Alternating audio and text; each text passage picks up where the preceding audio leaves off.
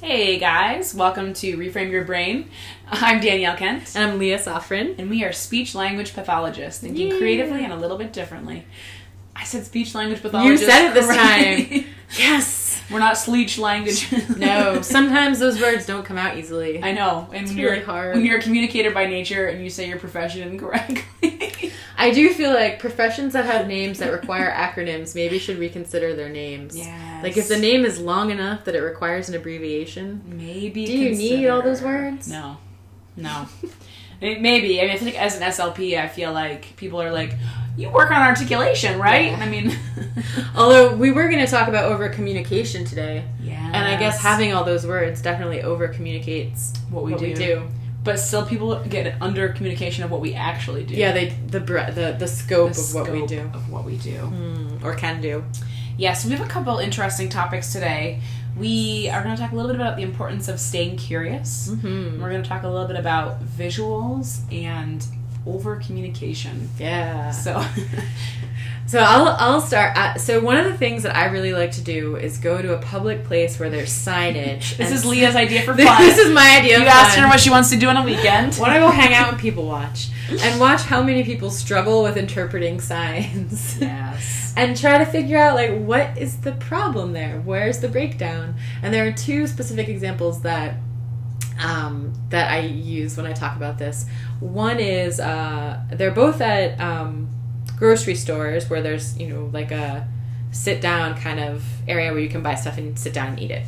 And one is with the microwave that you can use to reheat things. And so the microwave has buttons on it that are different from a typical microwave. And then it has a key for how to use those buttons. And there's some ambiguity that uh, um, there's some there's there's something lost in the translation there between the key and the actual implementation of that information. And I have never seen someone approach that microwave and just completely right away understand that key. Yes. And I have sat there a few times. Like I've done this I've done this experiment a few times because I used to think it was just me that I didn't grow up with a microwave and I don't have a microwave and so Yes. you know, if you're not accustomed to using something, Maybe you it's take just a while me. to figure it out. Yeah. But it isn't. It isn't just me. It's pretty much everybody who I've seen observe that. validated. micro- Yeah.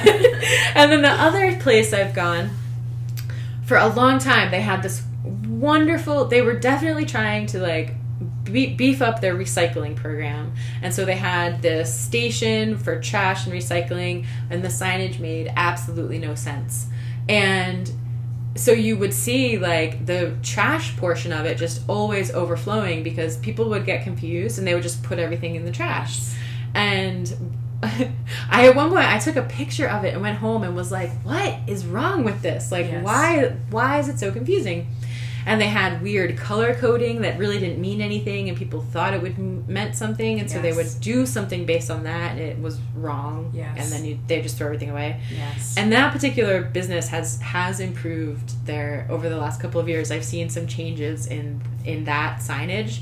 So I clearly was not the only one. who did yes. that. Yes. And one of the things I always think about is if you need a lot of explanation, a lot of text explanation or someone to show you how to use those sort of universal visuals, then they're not really effective Yes.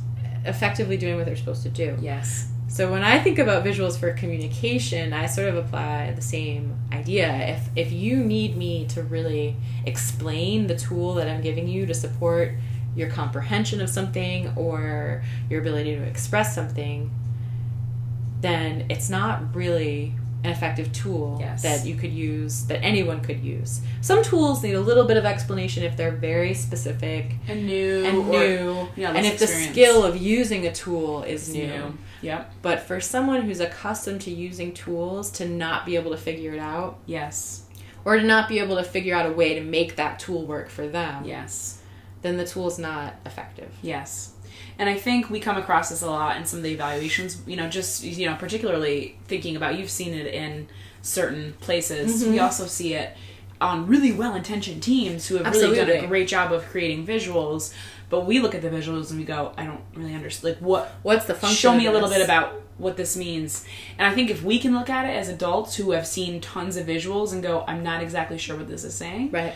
Um, and so one of the things you said in evaluation once, which I loved, was if you were to go show this to 10 other students in the classroom, would they all know what it meant? Right. And I think that universality of, you know, most people understanding what it means. Mm-hmm. And so if we think about how do we make that happen? Right. How, how do we do that? How do we do that well? And I think, you know, some like taking the approach of staying curious and thinking about how will other people Right. receive this? Right. What will they need to be successful? It's very rare that there's an experience that only one person has that will never need to be replicated or will never be experienced by another person. So I would say that 99% of the visuals that we see and that we make are things that could be used by other people. And maybe there's, you know, an individual photograph on it that needs to change, but the function of that tool should have some degree of universality, you know, universal use to Yes. it. And it, universal might just mean within a kindergarten classroom. Yes. It might not mean school wide Right. that every student would understand that, but within a shared context, there should be a shared understanding of the function of that tool. And figuring out how to represent that shared function is sometimes where the breakdown happens for, Yes. for teams who are making visuals or for individuals who are making visuals. And sometimes it's because they focus on too big of a picture and they're trying to put too much information into Yeah. one tool. Yeah. And sometimes it's because they're they're hyper focused on very specific details and they need more context. Yes. And sometimes it's because they don't really know what the student understands. Yes. So they've designed something thinking that it'll be understood by the student, but the structure isn't a good match for the student. Even Yes. if the sort of, you know, big picture versus close up picture is appropriate, the structure isn't working for them. Yes. And I think those are the three main, the three big components. Yeah. You know, within that, there's a lot of variability, but yes. um, and the idea that these tools can be a starting point and you try it and you stay curious is this working Is this working? yeah Yes. is this piece working but Yes. this piece isn't working Yes. how do i determine that um, that that's really important because if they can you know visuals visuals can take some time to make Yes. and if you go through the effort of making something, you know, it's hard to then be like, oh, I have Oh, I to change to this. Change this. I have to do it again. And we have such. such a culture of perfectionism that it's really hard. Like, it can feel like, well, I did it right the first time. Yes. So there's something else that's going There's on. something wrong. I yeah. did it right. Yes. you know, it's not Yes. being modeled correctly or the student doesn't understand it and we need Yes. to teach the student something. Those may all be true, but it may Yes. also be that the, The way you visual made it needs to be needs to be crafted. changed. Yeah. I think too, along that line, students also. I think what sometimes what we see too is a visual is made, and it's given to the student, and that how to use it whole piece, Mm-hmm. Right. How to use it functionally. You know, we see this with communication devices as well, but how to use it, Right. Showing them so you know the I do, we do, you do format. Yep. Make sure you stay in that place of how you use this Right. with the we instead of being like, all right, here's I'm going to show you, and now you do it, and not missing that big gap of time Right. an opportunity to show them how they can use it. Right. And remembering that everyone needs to be shown something more than once. Yes. And then people with autism or Yes. Down syndrome Yes. or any sort of learning difference are likely going to need to see that modeled for them many more times Many than we times. think would be needed Yes. and and probably even most adults would really benefit from a Yes. lot more modeling than we think we need Yes. And I think sometimes we presume competency before competency has happened. right I mean, I I know in training sometimes this happens where they'll be like, well, you guys already know this, so we're going to gloss over this. Right. Instead of being like, you guys might know this, let's go over it a little bit more. Let's Right. talk about this. Same thing with visuals. Yeah. You know, we've shown you this before, but let's talk about, again, about how we could use this. There was something that I read, I can't remember what the alternative word was that was used, but the idea of presuming competency is an idea that's been around a long time.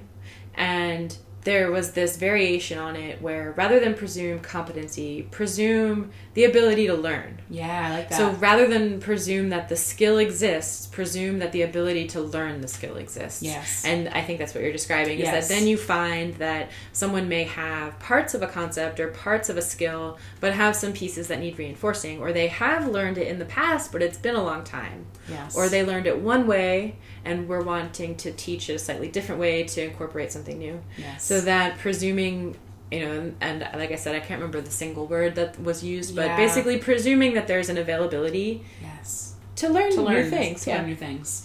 Yeah, and I think you know, coming back to the whole staying curious component, staying curious about what more information do we can we give here to support this person, right. support this learner, support this professional, and how to use this tool, whatever it might be. Right. And you know, you had mentioned earlier about this idea earlier before we started recording about this idea of under communicating versus over communicating and how there's Yes. this tendency t- to why don't you talk about it since you- Yeah, so one of the things I um, came across last year, uh, kind of my first year in business, was I would send follow up emails to teams before I was coming and be like, hey, just confirming I'll be here on this date with this. And I can't tell you the number of responses I got back from teams being like, thank you so much for your excellent communication. And really, it was just a follow up email. Right. And so it reminded me of the importance that over communication, I think people sometimes are like, well, I don't want to send that other thing because I don't want to over communicate. right Well, over communication, I think, is sometimes. I think sometimes people use that in in lieu of using like over delegation or micromanaging. Mm-hmm. So like I don't want to see micromanaging is really the concern, whereas over communicating your intentions rarely happens. Right. Over communicating what your of plan is, necessary of information necessary information Yeah. rarely happens. Oftentimes there's an under communication Right. of information. and if it's feeling like over communication then probably there's something else going on Yes. like an element of micromanaging or an element of um, someone you know n- not following through with things Yes. and so the over communication the sense of over communication is coming from a different a breakdown in something different Right. um, and so you're needing to repeat yourself or Yes. you know address things in a way that feels excessive but when you're talking about necessary information Right. or useful information Right. or um, reminders Yes. which everyone benefits Everyone from benefits from, yeah. you know to to assume that i think a lot of that for me i hear it and I, it goes back to this idea of like we all um, hold ourselves to these standards of like i just have to know all the answers Yes. and i have to know what i'm supposed to do in advance and if we let go of that then we start thinking like oh maybe this team would really benefit from a reminder like i know they're super busy Yes. and so i'll just send them a reminder so they know what to expect so they Yes. can be prepared and feel comfortable and it's coming from a place of ensuring communication Yes. versus versus um, you know being critical about the quality of what they're doing Right. or critical of yourself of you know well i'm, I'm giving too i'm micromanaging Right.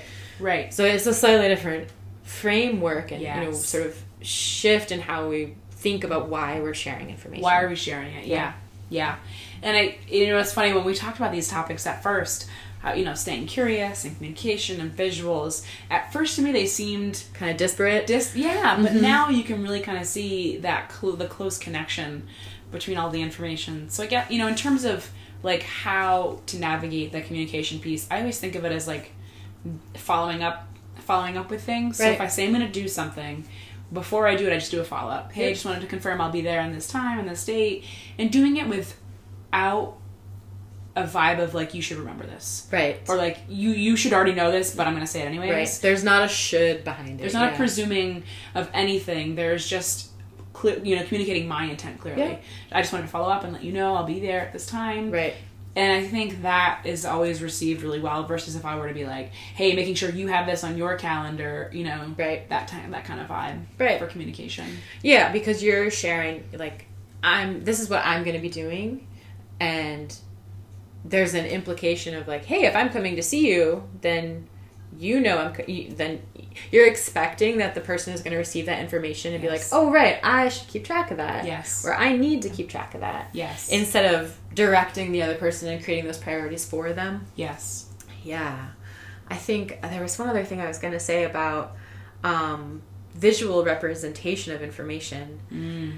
So I have, you know, I am an artist. Yes. I'm really, like, Yes. I gravitate towards visual representation of lots of things. Yes. And I, I always find it really interesting to see how much verbal information or how much text can be distilled into like its simplest visual representation Yes. and still encapsulate the the size of the original message and like the the the scope of the original Mm-hmm. message and I think that would be a really fun activity to do in a workshop. You Yeah. know, with like uh, people get very um, uh, self-conscious about their drawing or art skills Yes. but to use like pre-made visuals and have people try to create and represent something that's complex Yes. in a way that they feel really represents the depth of what they're saying Yes. to understand how you can take away all this superfluous stuff that we use Yes. and still have meaning um, could be really i think uh, just an effective way to understand how to simplify Yes. So Leah makes amazing visuals. If you ever work with Leah, you know she makes amazing visuals. I don't want to put you on the spot, but if you could give like two tips for people making visuals, and I'll talk, Sure. I'll talk for a minute so you can Yeah. think. I think when we talk about, how, and I think visual, visuals as a gestalt, so thinking about in the Right. grocery store, mm-hmm. not necessarily specifically for a student, but when you're looking to create a visual, Mm. two things that you want to consider as you go to create that visual. What would those two things be for you? Yeah. If you were to cre- create for me a so the visual? things that when i look at visuals sort of just in the general you know out and about the two things that always catch my eye are what color is the what color is the text if you have white text on a yellow background hard to see. no one's going to be able to read it visibility. no one's visibility. Gonna, yeah. so so that just the contrast is Yes. a factor, and then the other I think big piece is the. Well, there's three really. There's the structure of it. Yep. Like, are things, if you have things in a particular sequence, what does that sequence mean? Yes. Does it mean anything? yes, Or is it just aesthetic placement? yes, And then the third is the the actual symbol yeah. the- you know, sometimes I see visuals out in the community that I have no idea what that, That symbol, symbol means. is yeah. You know, and it is clearly in a style of that sort of quote unquote universal symbol, like Yes. the kind they use for construction or like Yes. road signs, but I've never seen it Never before. seen it before. And I have no idea what it means. What does this mean? You know, and if you travel to other countries, you see that same symbol set Yes. or symbol style in road signs all over the world. Yes. And usually you can figure out what they mean. Yes, Um, but if you can't, but if you can't, or you're you have a symbol in that style, but it's not necessarily symbolic of something, yeah, then it's confusing. I and then think you combine those three things, Yes. and you get you know no one paying attention to your sign. I think it comes down. A lot of this comes down to if you create a visual, check in with other people about Mm-hmm. Right. it, and stay curious about it. Try not to go in with like a, a weighted investment and of like if Right. something d- doesn't get it. Don't take it personally. Sure. Remember, like, stay curious. Create a visual. Stay curious. Show it to ten people. And ten people with different types of experiences. Yes. Like if you're creating a sign for the public to use. Not every ten people who may speak different languages, ten Yes. people who are different ages, Yes. ten people. So there's there's variety in your sample. Yes. Yes. Because otherwise, you're just confirming your own bias. Correct. Yeah.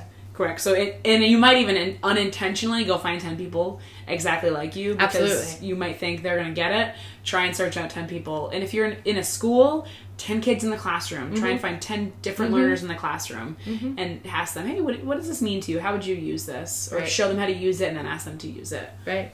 Yeah. Those are my tips on visuals. Tips on visuals. I could talk about this. You could talk for a about long visuals. time. You could talk about visuals, I think, forever. No, not forever. Not forever, but I think from traveling and from trying to navigate other spaces where I don't speak the language and I really have to Yes. rely on the visuals, Visuals. I've learned a lot about what works and what doesn't work. Yes. So, all right. Well, I think we're gonna wrap up this Yeah. this podcast, but we'll be recording more soon. So stay tuned. Thanks, guys. Thank you.